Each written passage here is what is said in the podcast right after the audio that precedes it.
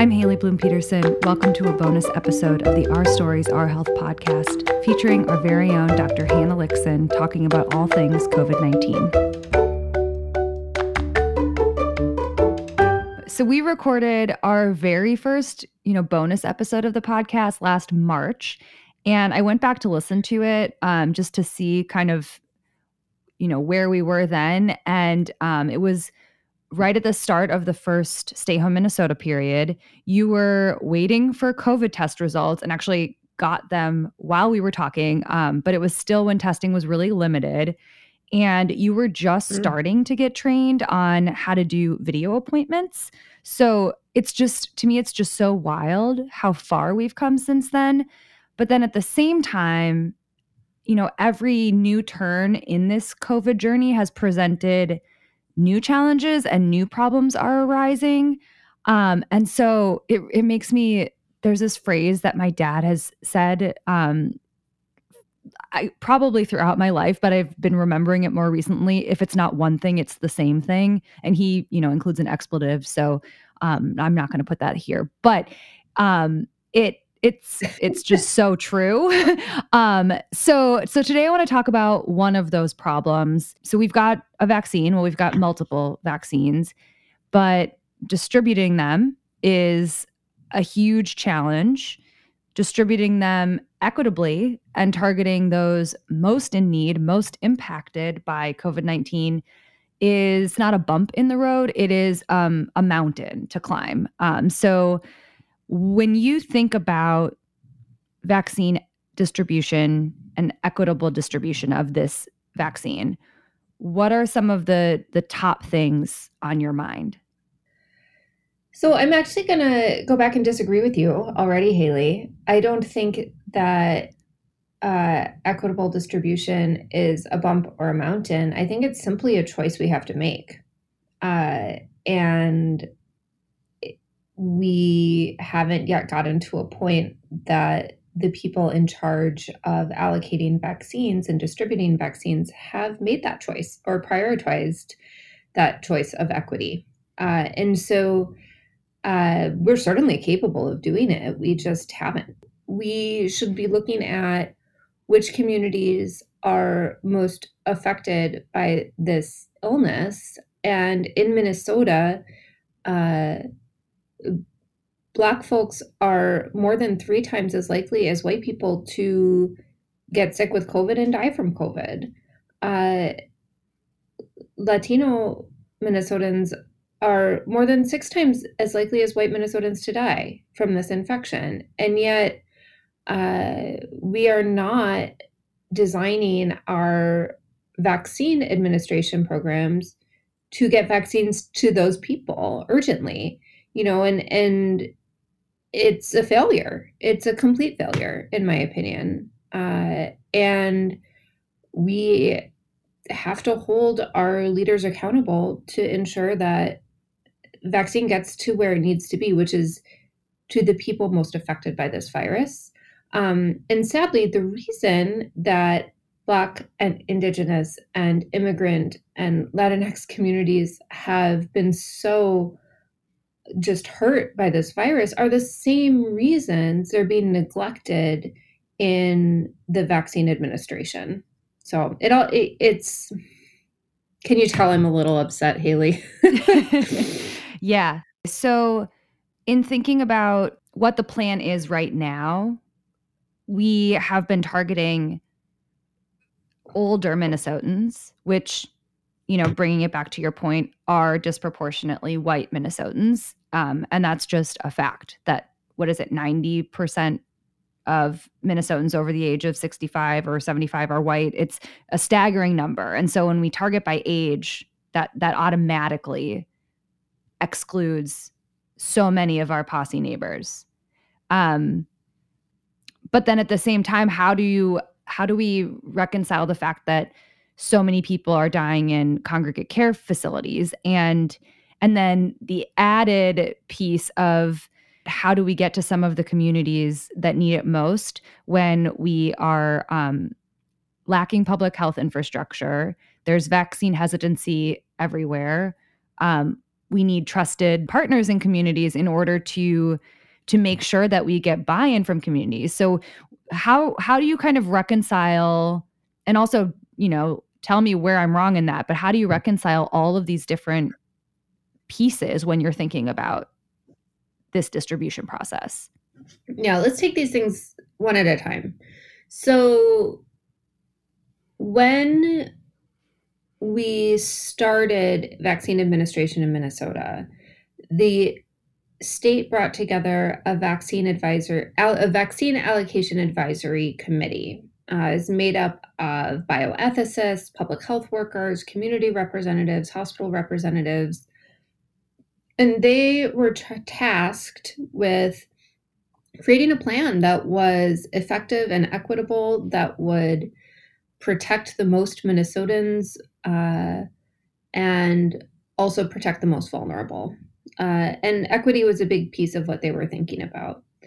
So they initially came up with this tiered process. So Group 1A was meant to be healthcare workers and people in congregate living facilities in Minnesota. And so when we first started vaccinating, those were the groups who were vaccinated. Uh, and that's why I was part of that first wave of vaccines because I care for patients in a COVID clinic. You know, so I'm a I'm a was in the first wave of the first group because of that. Uh, and the plan was after that to expand into, you know, other categories as designated by this group and then okayed and and made official by by our state leaders. The the notes from these committee meetings are public and i've read them. And they talked about things like okay who are the populations at risk? You know we we targeted people who are in long-term care congregate living facilities but what about people in other congregate living facilities like group homes or mental health treatment centers and addiction treatment centers? Uh, what about people who are in forced congregate living facilities like like jails and prisons um, people who are in ICE detention? Uh, and then who are the other first line you know essential workers for, that need to be you know targeted and have really high risk. So our food service workers and certainly our educators and childcare workers but also you know the people who are working in factories maintaining our food supply the people who you know drive our buses and really allow everybody else to work and, and can't go to work without exposing themselves to others right? The people who can't work from home. Mm-hmm.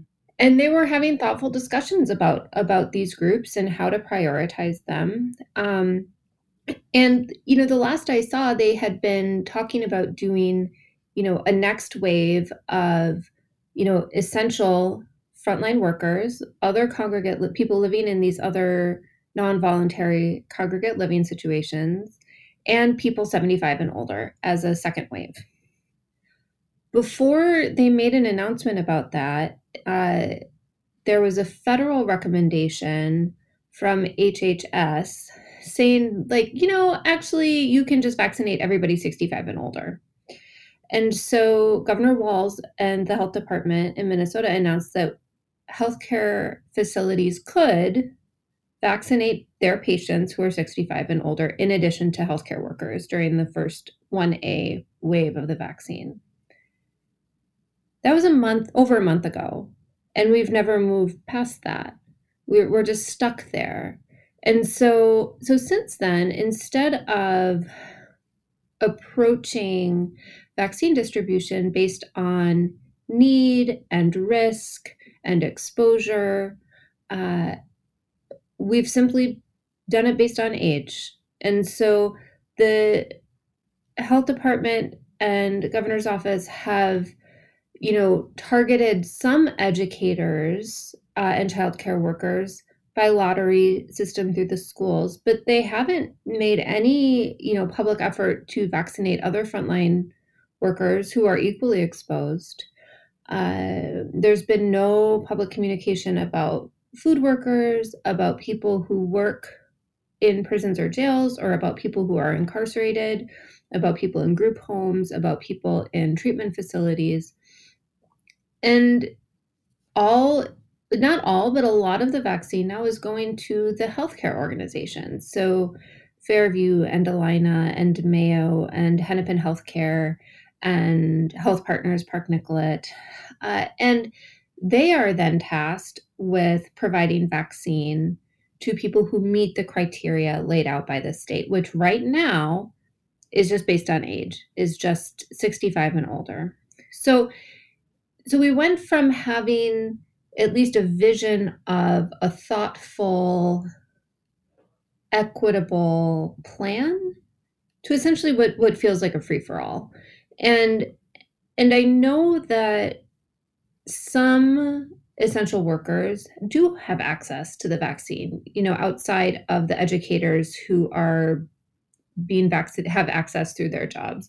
I know that some people who work in uh, corrections have access, but but no one's made an announcement that that's happening. I just happen to know that it is. Uh, I don't know if it's happening equitably. I don't know if it's happening everywhere or just in certain facilities. You know, right now there is seemingly no transparency about the vaccine that's being distributed outside of the fact that we are targeting people 65 and older and trying to go as fast as possible. So so that's the the backstory and the framework. So you know so what do i think we who should we be targeting? Yes we absolutely needed to get vaccine into our most frail elderly the people in our long-term care facilities and we did that.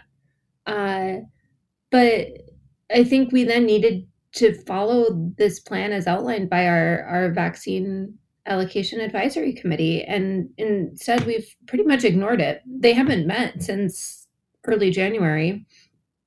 And uh, I don't know why. Uh, and I've heard frustration from the people on that committee as well who have spoken out and said why aren't we why aren't we following any of these plans i think the the fact that there was this board and then recommendations changed federally and then then our plan changed it just adds to the confusion of it all so much too which becomes another barrier to getting the folks that need vaccinations vaccinated. Oh yeah, absolutely. So so I think one of the next questions you'd asked initially was about the actual distribution um, and the inequities there. So so you know the major inequity in my mind is just who we're allowing to access the vaccine, the rules we've made about who can and cannot.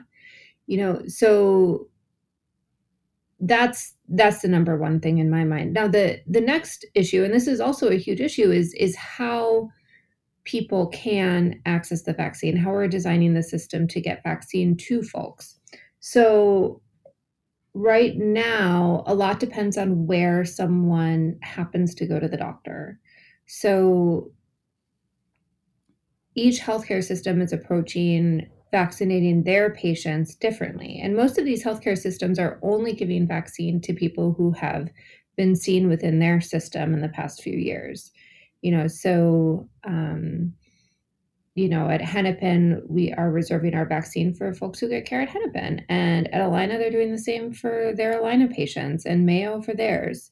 So it's, you know, a lot just happens to depend on where you have chosen to go to the doctor. And as you know, Haley, a lot of people don't have much of a choice on where they go to the doctor. It depends on the insurance they're given from their employer, or if they don't have access to insurance, they really don't have access to a doctor or a clinic. So, so there's just massive inequities in in that aspect of this alone. Uh, then you have the ways that the clinics are and the hospital systems are you know communicating with patients. A lot of the initial communication has happened online through our electronic medical record systems and that's because it's an easy way. You click a button and all of a sudden everyone at a certain age gets an email. Uh, it goes out to their record. But people don't use or have comfort with these online systems in a universal way, right? Someone who doesn't speak English uh, is not going to be savvy in checking their MyChart account to then go on and log on and add their name to a list or respond within 20 minutes for an open vaccine slot if something's available. So again, this this type of system favors um, people who are privileged enough both to have broadband access, have computer access, know how to navigate this world of you know online registration. Uh, you know, then we have have folks making phone calls and doing outreach, but and that's important and that's good. But but during this first wave, the people who are are savvy and in the know and know how to navigate and advocate for themselves are the ones who got the vaccine first because they could call and call and go online and check and try to make appointments and make those appointments and get in um, as opposed to someone mm-hmm. who's waiting until it's their turn on that list to get a call from someone um, saying hey we have a vaccine available to you um, so, and then again, they're then beholden to the system where they've been getting care. You know, so when when did that system prioritize making those outreach phone calls, uh, with or without an interpreter, as the case may warrant? So, so that's you know hugely inequitable, uh, and you know then it's a matter of actually getting to where you can get the vaccine. So you know, we, you know, can pretty safely assume that people who've gotten care someplace have the ability to get to the clinic where they normally get their care. Um, but what about the people who were trying to engage through the health department's pilot sites, you know, that initially were scattered all throughout the state? Uh, or now their main sites are in Minneapolis and Duluth. You know, that's inaccessible for the vast majority of folks. You know, and I know that they're they're doing some with local pharmacies, small pharmacies, you know, trying to target some rural areas, but but transportation to a pharmacy site is hard for a lot of people. So, you know, we now need to be thinking about how do we get vaccine to the people who need it. And and I can almost guarantee you that there are conversations being had about about methods of doing that. You know, some some people talk about like a mobile vaccine unit uh, uh, doing targeted outreach to different communities. I know some of our healthcare organizations are doing community events to get vaccine to people who don't necessarily engage with the healthcare system otherwise, and that's great.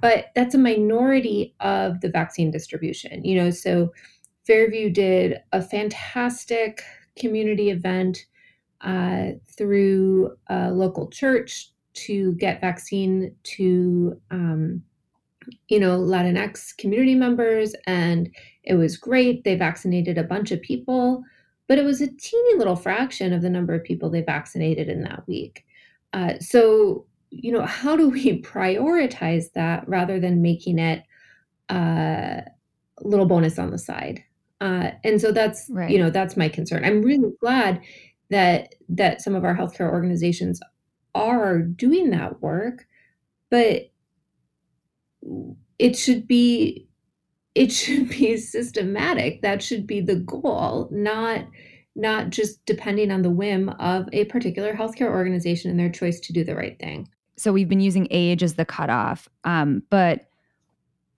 what happens when communities' life expectancy is below that age, which is the case in a lot of um, BIPOC communities. There are there are people that are not reaching that age that we've set as the sort yeah. of arbitrary, not entirely arbitrary, because yes, like older people are dying more frequently than younger people. But if it's all relative, you know, an 85 year old person dying in one community is a typical age to die, but in another community, it might be 55. Um, yeah. So how how do you yeah. sort of reconcile so, that? Yeah, it's it's such an important question, and and it touches on a couple things I'd like to talk about. So, you know, the first is you know when you look at the numbers, absolutely, age is a really big predictor of mortality and severe illness with COVID infection. But what we see is that uh, if you use that 65 uh, cutoff, that 65 years old cutoff, uh, something like 12% of deaths in white people are in people less than 65 years old, but in Black communities, it's closer to 30 to 35% of deaths are in that younger population. Wow. Uh, so, so it's it's different, right? And um, and then I think we also have to take a really big step back and look at why we have different life expectancies across different groups. Uh, and in Minneapolis, it's you know, I don't know that we've really talked about this a lot on the podcast, but but housing and housing policy are one of the biggest drivers of health and we can make a direct link back to housing policies in the 1920s and 1930s and show how they impact the health and life expectancy of people in Minneapolis and St. Paul today. Uh, the Wilder Foundation uh, mapped out life expectancy by zip code uh, a number of years ago in the Twin Cities. And if you haven't, I'd encourage anybody to, to look at the pictures of that data um, and compare it. This is current life expectancy data by zip code. Compare that to the maps from uh, the 1930s when the government decided which neighborhoods would be eligible for new home owner loans. This was the concept of redlining. Um, what they did is they designated neighborhoods where essentially at that point it was Black um, families lived and said, oh, these neighborhoods are too risky. We won't um, provide mortgages uh, in these neighborhoods. And those are the same neighborhoods where today we see lower life expectancy. Um, and so it's a direct link between these very racist um, housing policies from almost a century ago affecting life expectancy in those same neighborhoods of North Minneapolis, the old Rondo neighborhood, uh, Cedar Riverside, affecting life expectancy in those same communities now. And those are neighborhoods that are are you know, higher percentage of, you know, people of color live in those neighborhoods still. Uh, so, so in order to combat that type of ingrained, just, just intentional harm to communities, we we can't assume that by opening a wide net and giving everybody equal access to a vaccine based on age that somehow that's right, somehow that's fair, because it's not, because our own government made it unfair.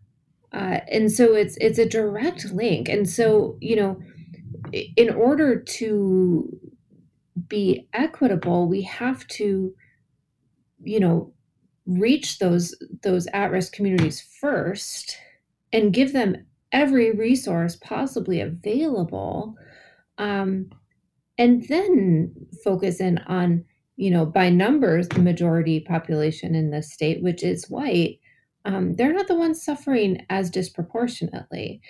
Uh, you know of course we can we can look at our rural communities that do have significant health inequities um, and and i think you know that that adds a layer of complication to this you know looking at things just by race because we know that our rural um, neighbors do need more support as well.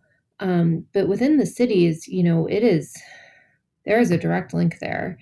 Uh, mm-hmm. and so it's not random that life expectancy is different. Uh, and so because it's not random we have to be equally intentional in trying to combat that. I I appreciate that you bring up the Wilder research and and looking at the zip codes and life expectancy because there's also I've seen um, maps that connect broadband access to zip code and also COVID cases and deaths to zip code. And they're the same maps essentially. You know, the same areas that were kind of set aside as the black and brown communities in the Twin Cities are the same areas that are having more COVID cases or have worse internet a- options. Um, and so it's all very, very interconnected. And I think so many people right now, like this is an acute moment in our lives. This is a thing that's happening right now that we look at as something that is going to end and then we're going to be better and move past it.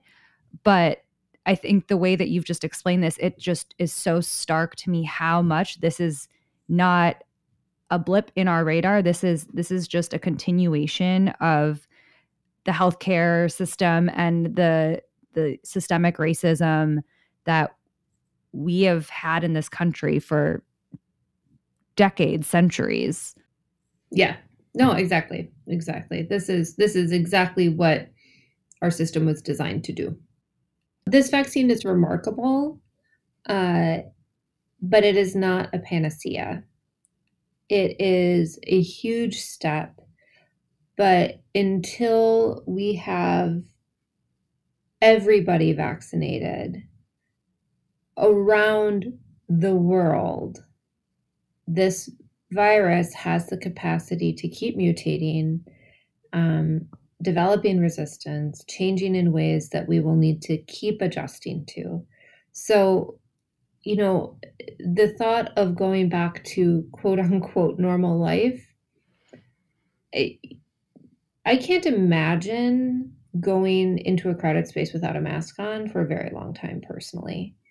Um, do I think it will be safe for most of our kids to go back to school and do some normal activities? Absolutely with this vaccine, but but will there be risk of this virus or a version of it for a long time? Yeah, probably. And so, you know, right now this this this vaccine is a tool just like our masking and distancing are a tool to protect us and um you know, we are not to the point yet where we can let go of any of them. Mm-hmm. So, so I'm holding on tight to my mask for now. Yeah. Um, we, I think, just scratched the surface on this conversation. So, um, stay tuned. We will be coming back to it. But for now, thanks so much, Hannah, for sharing your thoughts and giving us all something to think about as we make our way through this next period of time with this pandemic.